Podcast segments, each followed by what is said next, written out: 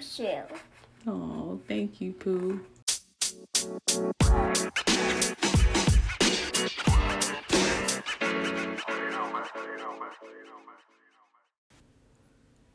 Hey, everybody. Welcome to another episode of Journey from Infertility. It's Linzy.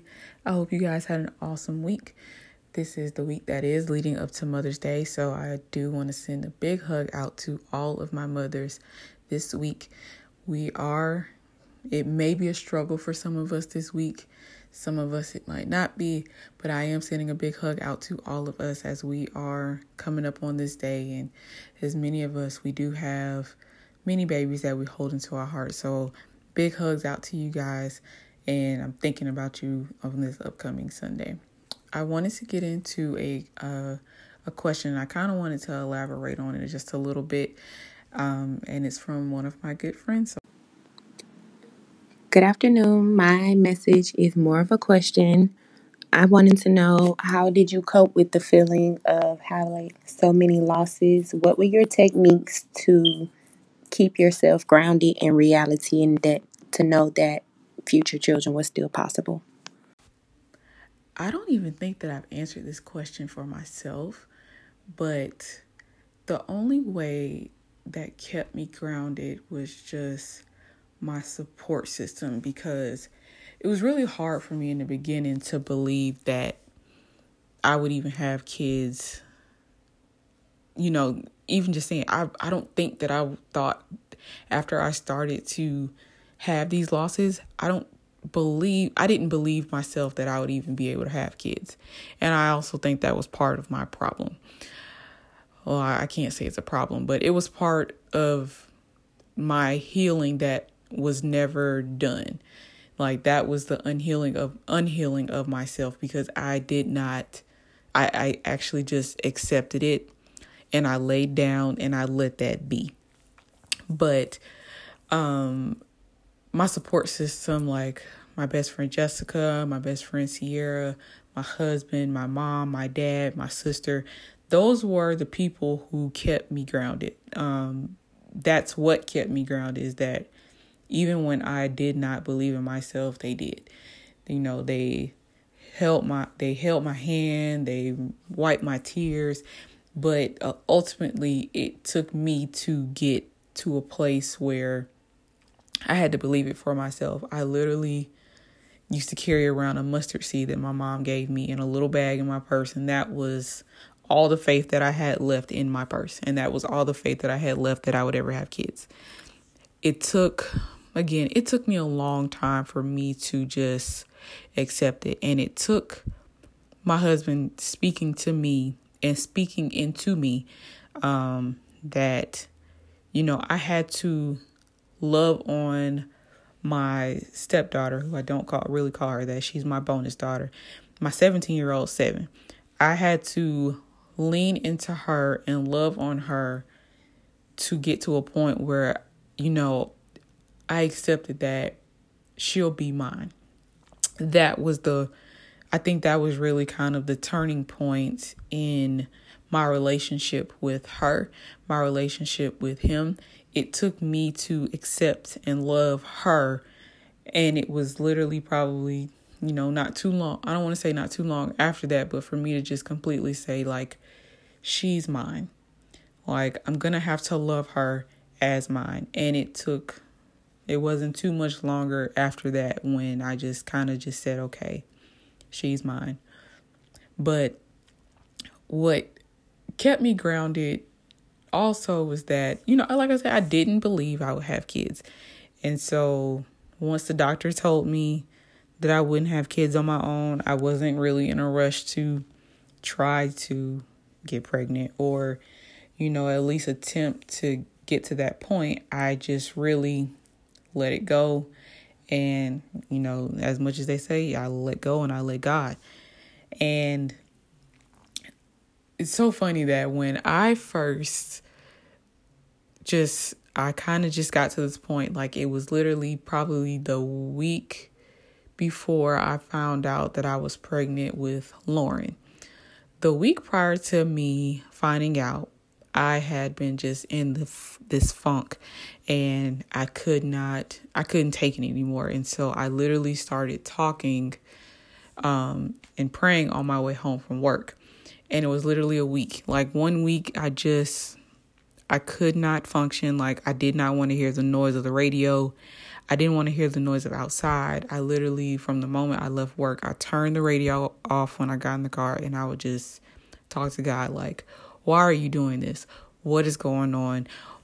You keep saying that you're going, you know, you keep telling me to wait. And I've heard that so many times, you know, from him, like, just wait. But I didn't know what the wait was for. So I'm asking, like, what, when are you going to stop making me wait? At what time are you going to stop making me wait? You know, I I'm sick and tired of getting my hopes up month after month after month, thinking that you're gonna let me carry a blessing. At what point are you gonna let me give this man kids? I want to be able to at least have kids with this man. You know, at some point in my life, I want to get married to him. I want to love on him. I want to be able to you know, granted, he has kids of his own, but I want my kids with him too.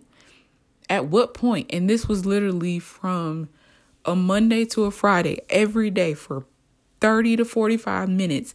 From the moment I left work to the moment I got home, I would literally sit in silence in my car and just either I would be silently talking to God or I'll be speaking out loud. And then that following week, it was a positive pregnancy test.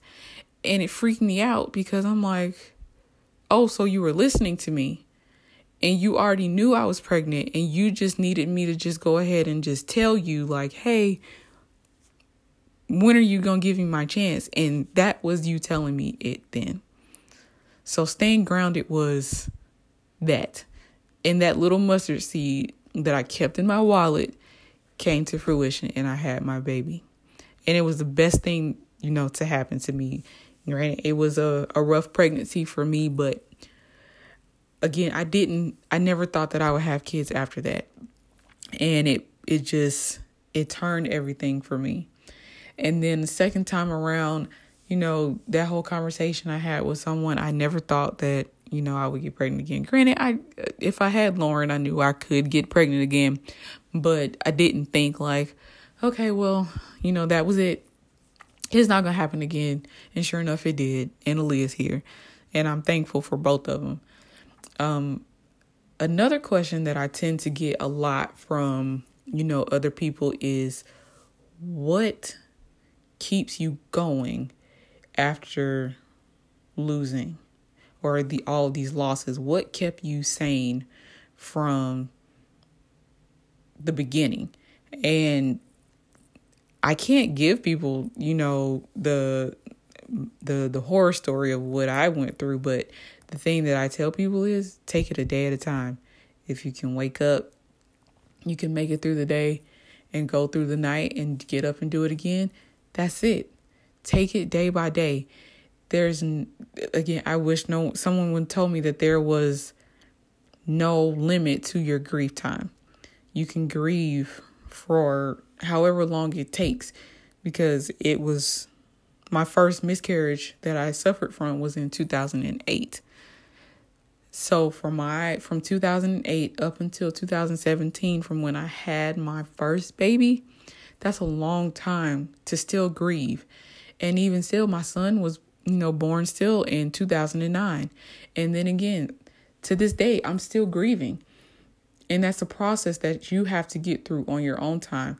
There's no window, there's no timetable, there's no rush, there's no urgency. You do what you have to do to make sure that you are okay because nobody else is really going to take care of you the way that you can. It's it hurts. It hurts. And I don't want to say that it's supposed to hurt, but everybody grieves differently. There's no right or wrong way to grieve. You can type on Facebook, you can type on Twitter, you can post pictures on your Instagram. You can do whatever it is that make you feel comfortable and when what makes you feel safe because that's the only way that you're going to get through it. I wish someone would have gave me, you know, just some ideas of things to do to grieve. I had to figure that out on my own.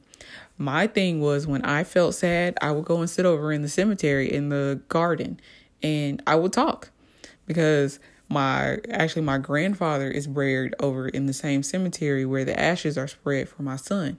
So I would literally sit there and I would talk to him. I would talk to I would talk to both of them and I would get my feelings out.